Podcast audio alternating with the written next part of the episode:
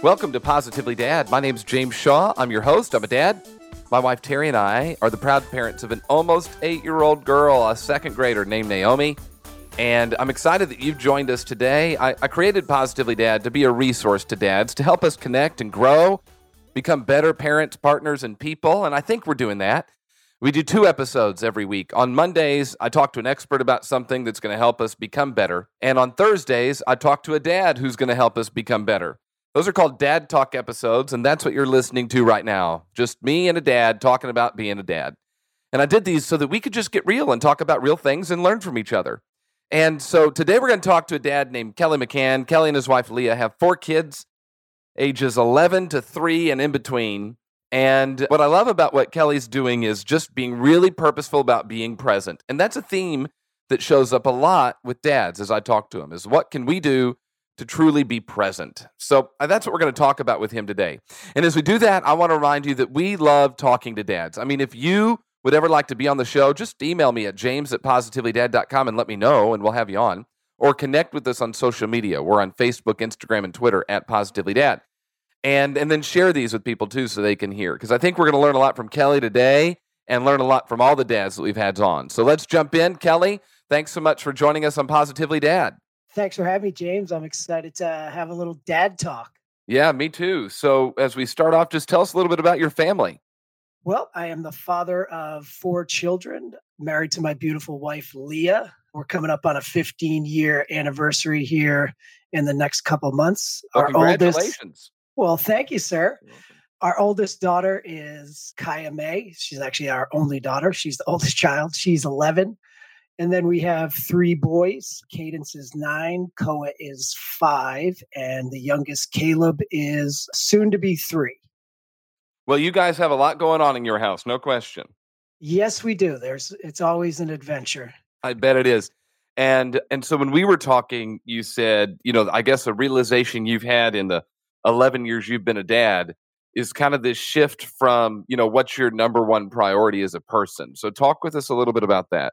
Yeah. So when I found out Leah was pregnant initially with with Kaya, at that time, I, I was very career focused, very career driven, and I was a sales trainer for a Fortune 500 company at that time.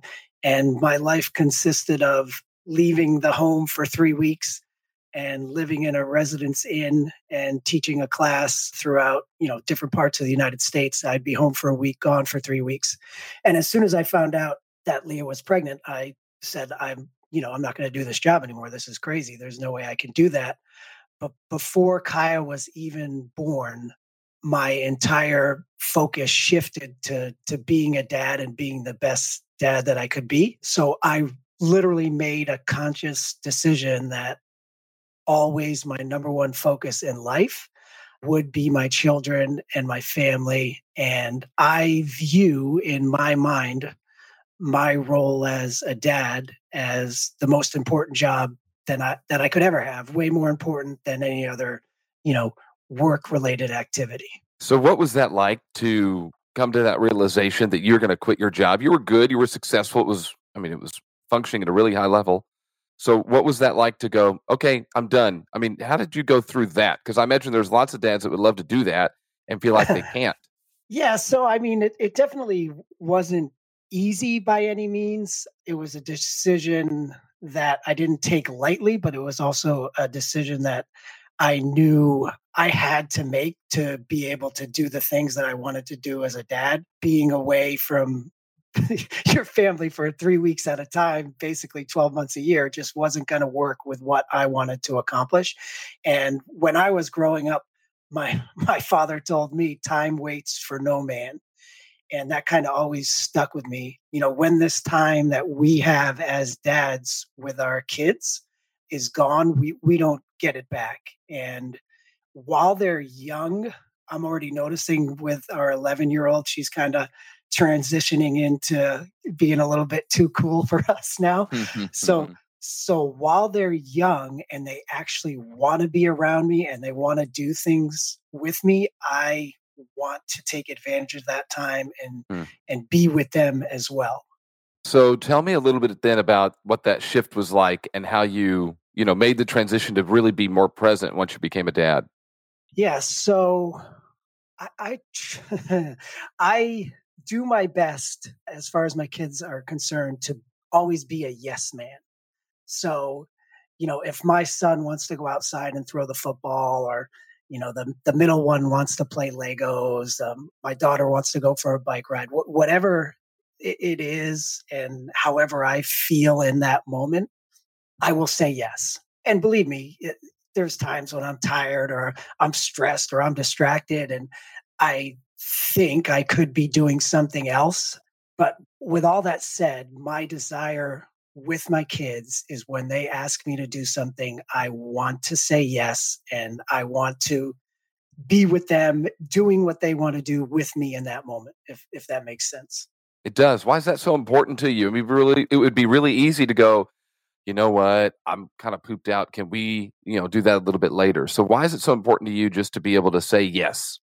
So I've been through a, a, class called Men's Fraternity. It's a Robert Lewis program. I've done it several times, and without boring you with all the details, there, there's basically a what he puts out there is a biblical definition of manhood, and one of the key elements of that is to reject passivity. And in my mind, when I'm saying yes to my kids, when I'm doing those things, I'm rejecting passivity. I mean, it would be easier for me to sit on the couch with a bag of Doritos and and watch a football game or you know, do something like that. However, I'm choosing to reject passivity to be with them. Mm, that's good. Well, and there's no football games for you to watch right now anyway, so it makes it a lot easier to not watch that's football. That's correct. I, I don't know what to do with myself. For the record, Kelly's a Patriots fan, and they're no longer playing football, so that's that's just how it works. Although my team isn't either, so there you go. So so here's here's the deal: is that this was a conscious choice that you made.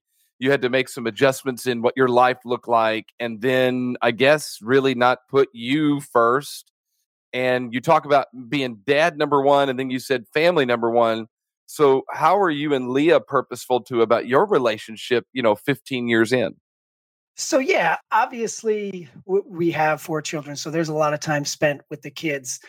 And we do our best as husband and wife to always spend some time together, whether that be after we put the kids to bed, we'll sit down and do something together. We try to, oh, I said try, sorry, James. We we plan out date nights as often as we can. You know, that that's difficult with always being able to come up with a babysitter or somebody who can be here.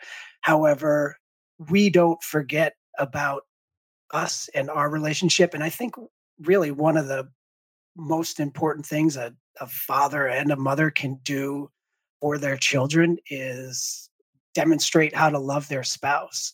I think it's important for my kids to to see me love my wife and and love her well, and you know to be affectionate around one another. We're we're not afraid to show affection, whether that be a little hug or a kiss in front of the kids, and they kind of get a little goofy about it.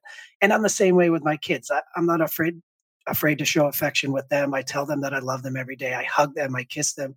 I tell them I'm proud of them. Really simple things, you know, that everybody could do and you know not everybody does. Yeah so how tell me that then a little bit about how you capitalize time with them uh, you know with with all four collectively and then i imagine you know you like to spend time with each of your boys you like to spend time with your daughter so how are you really utilizing your time with them? So I, I do my best to figure out what it is that they like to do. Now, kind of as a family, all together, the six of us, we do a, a, bike ride thing. After dinner, we'll all get on the bikes. The, the the older kids have kind of transitioned into the hoverboards now. The rest of us are on bikes. We got the little guy in one of those tow behind things, and we bike around the neighborhood. That's something that we always do as a family. And then I like to know, you know, Cadence is really into football. He he loves to throw the football. So whenever I have the opportunity, if I see that he looks kind of bored or he's not, you know, really doing anything productive, I say to him, Hey, you want to go throw the football? It's always like, Yes, yes, let's go do that. So I, I throw the football with him. Koa is in the Lego building phase where he's constantly building Legos, running in to show me his creations, asking me to come check them out. So when I see that opportunity present itself, I hey, Koa, do you want to go play with Legos? My daughter, she just wants to talk. She wants to hang out. So we get the boys to bed a little bit earlier than her. And then I'll go into her room and I'll plop on her bed and, and, you know, just talk. I, I do my best to figure out what makes them happy, what they like doing with me and do those things what I'm hearing is you're paying attention to them. You're you're noticing. I mean, you're you're. It seems like you're very aware about uh, what your kids are doing and when they when there's an opportunity for you to spend time with them, as opposed to when they hey say, "Hey, Dad, can we throw the football or play Legos?" You're going to them. Yeah, and I think that's that's important. You know, not waiting for them to ask you, rather going out and and letting them know. I think it's important that they know, like, hey, my dad wants to hang out with me.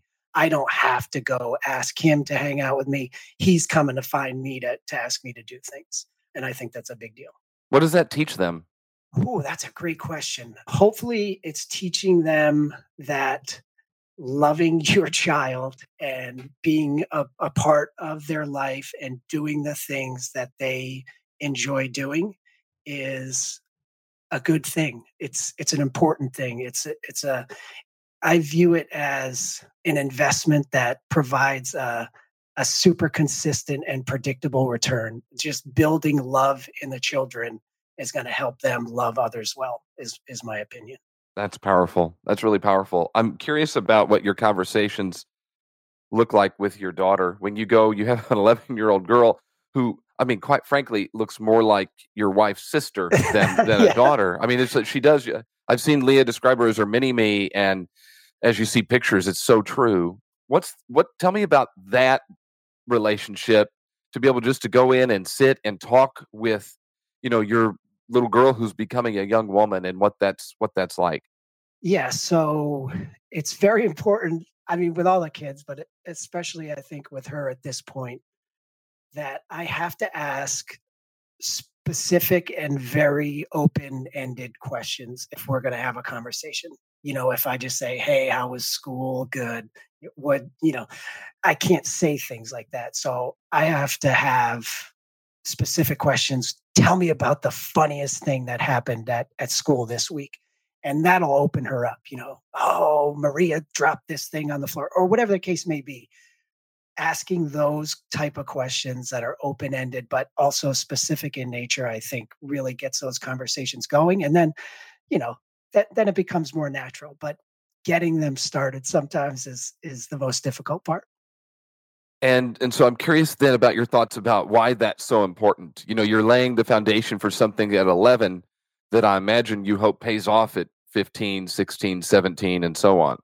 Yes yeah, so i mean I hear so many stories and even seen it to some degree with cousins and nieces and in my family where kids and, and I think maybe to a greater extent girls reach a, a point of their maturity where it's it's difficult to get them to open up and to have a conversation with their dad and I don't want my daughter to ever be afraid to talk to me especially when you know there's more pressing things to talk about in her teenage years and her young adult years. I want her to trust me and more importantly to know that i listen to her and that i care what she has to say.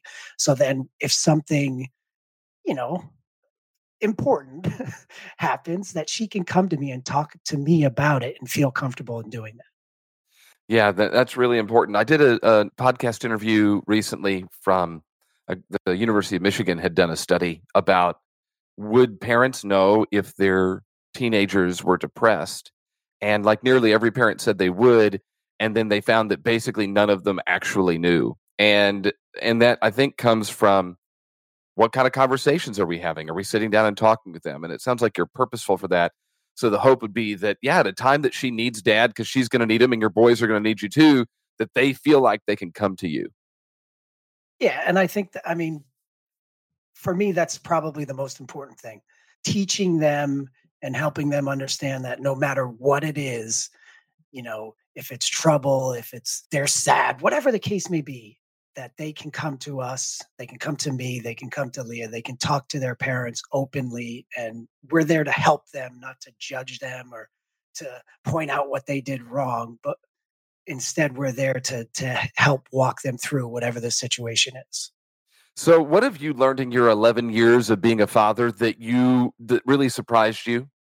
Oh man, I get surprised every single day. Probably the for me personally, the biggest surprise was that that I could actually do this stuff. I mean, growing up as a as a young adult in my 20s, I, I never imagined that I would get married, let alone have kids. Mm-hmm. and as soon as I met Leah, I knew I was definitely getting married. and it's just that you surprise yourself. I have surprised myself with what we're able to do just naturally. There's no real parenting class to go to and graduate from. It's just the experiences that you have and learning from them and allowing your kids to see you learn from your mistakes i think is huge and i know other guests i think have have touched on that. Just being yourself and learning in front of the kids is is not an embarrassing thing it's a good thing. Well that yeah that's a good perspective and i'm curious what you would teach a dad you know if you had a chance to sit down with a dad and they go you know, Kelly, tell me what is like, I mean, I'm so excited about being a dad. What's the one absolute thing I've got to know? What would you teach them? I would say that probably one of the most important things a dad can do in 2020, and I know others have talked about this, is unplug when you get home. And to whatever degree that is, however long you can do it, do it. My phone like yours constantly is getting texts, emails, calls for work and and other things. So when I get home until the time we're finished with dinner and we've bathed kids and put them in bed, the volume on my phone goes off and it sits muted face down on the counter. I don't pick it up. I don't look at it. I don't scroll through it. I I just put it there and I forget it. And that allows me to be present with the kids and have them see me and it's just i think it's so easy to get sucked in to the the phone or the tablet and that's not the example i want to show that demonstrate for my kids. So if i would give any father one piece of advice it would be that. So it's always it's this is so fascinating in the time that I've done this and the dads that I've talked to, and I know you've listened. Literally, like every dad, that's their thing. Their thing is to say, put the phone down and connect. And so this is clearly an issue. Why do you think it's such a challenge? I don't know. And I know there have been studies on it where it's sending off endorphins in your brain or whatever the deal is because you, you think you've got a notification on your phone. But I'll tell you, I, I think it's crazy because we eat together as a family, you know, I don't know, 360 out of 365 days a year. And there's no cell phones or electronics at the dinner table, especially not in a restaurant. And just seeing stuff like that, where you can literally walk into a restaurant and there's a family of four, all four of them have a device out and they're staring at the device. To me, that I just don't understand that. That's crazy town to me. And I never want to be in that type of position. And I, I don't know why it's so hard, but it's definitely an issue because I see it everywhere around me. Was it an issue for you guys? Like, did you have a time where you and Leah realized that, hey, we're on these things too much. We got to put them down because you do have busy lives and a business that you're running and all that kind of stuff. So, did you come to a point that you realized it was an issue and so you made a conscious choice? Or has it just always been something that you guys have been pretty good at? No, I, th- I think it was more of a choice for me personally when I realized that sometimes early on that Kaya could be saying something to me and I literally wasn't listening to her because I was reading an email or, you know, doing something on the phone. And there was a specific time when I realized that and I said, Whoa, what am I doing? Like, this can wait. She can't wait this thing on my phone can wait. So for me, it was definitely a conscious decision. That's amazing. So then, eh, then what? I guess system do you have in place to make sure that you can run your business and be effective at what you do, and also be present as a dad? So during the hours where I'm on the clock, you know, when when they're either at school or I'm still at work, I'm 100% focused on the tasks that I have to complete during that time and I get the work done. When I come home, I have that whatever the stretch is, you know, 3 hours where I'm completely unplugged and then I'll pick it back up and work after they're asleep. And are there times where I miss a call and it seems like it's super important? Yeah, sure, that happens. I just don't let it affect my mindset on the decisions that I've made because stuff always gets done. Time has a way of making that happen. So, what we need to do, we do when we do it. And I keep that time period from when we get home to when they go to bed as the time to be a present dad.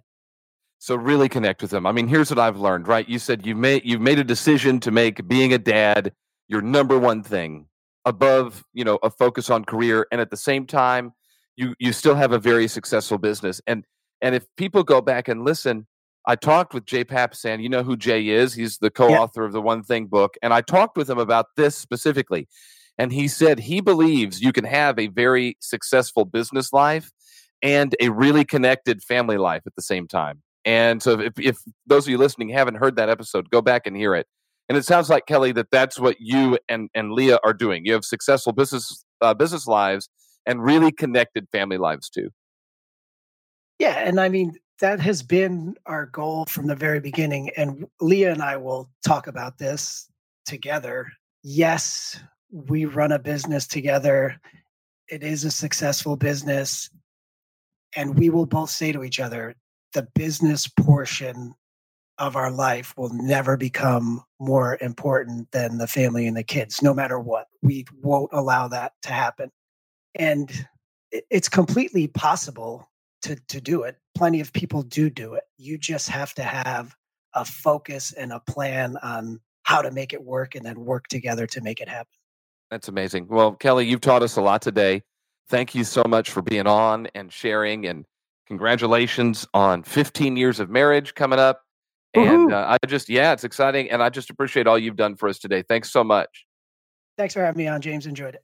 Good stuff from Kelly, right? Making being a dad his number one priority. He left a really successful job to do that. And turned out he built, he and his wife built another really successful job that allows him to, to stay at home.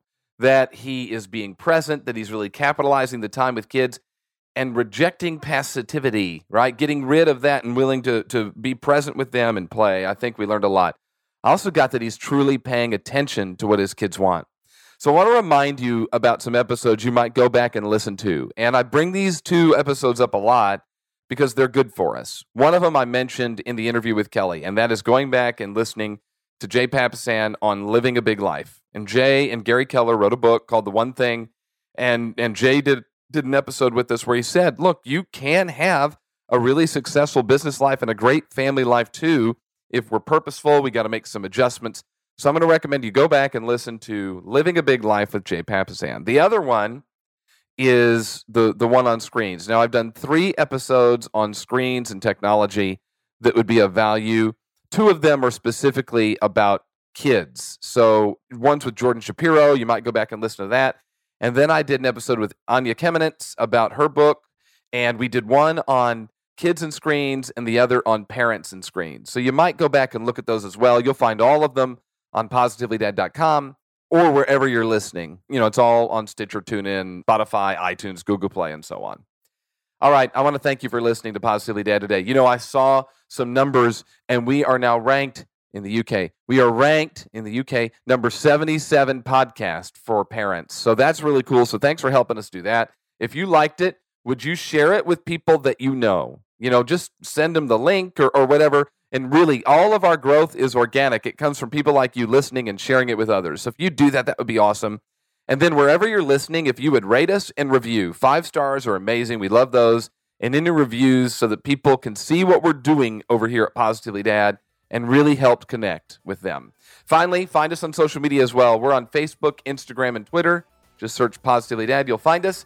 And then I'd love to connect with you too, James at positivelydad.com. That's it for today. Great dad talk with Kelly, and I appreciate you listening. I'm James Shaw. We'll see you next time on Positively Dad. Bye bye.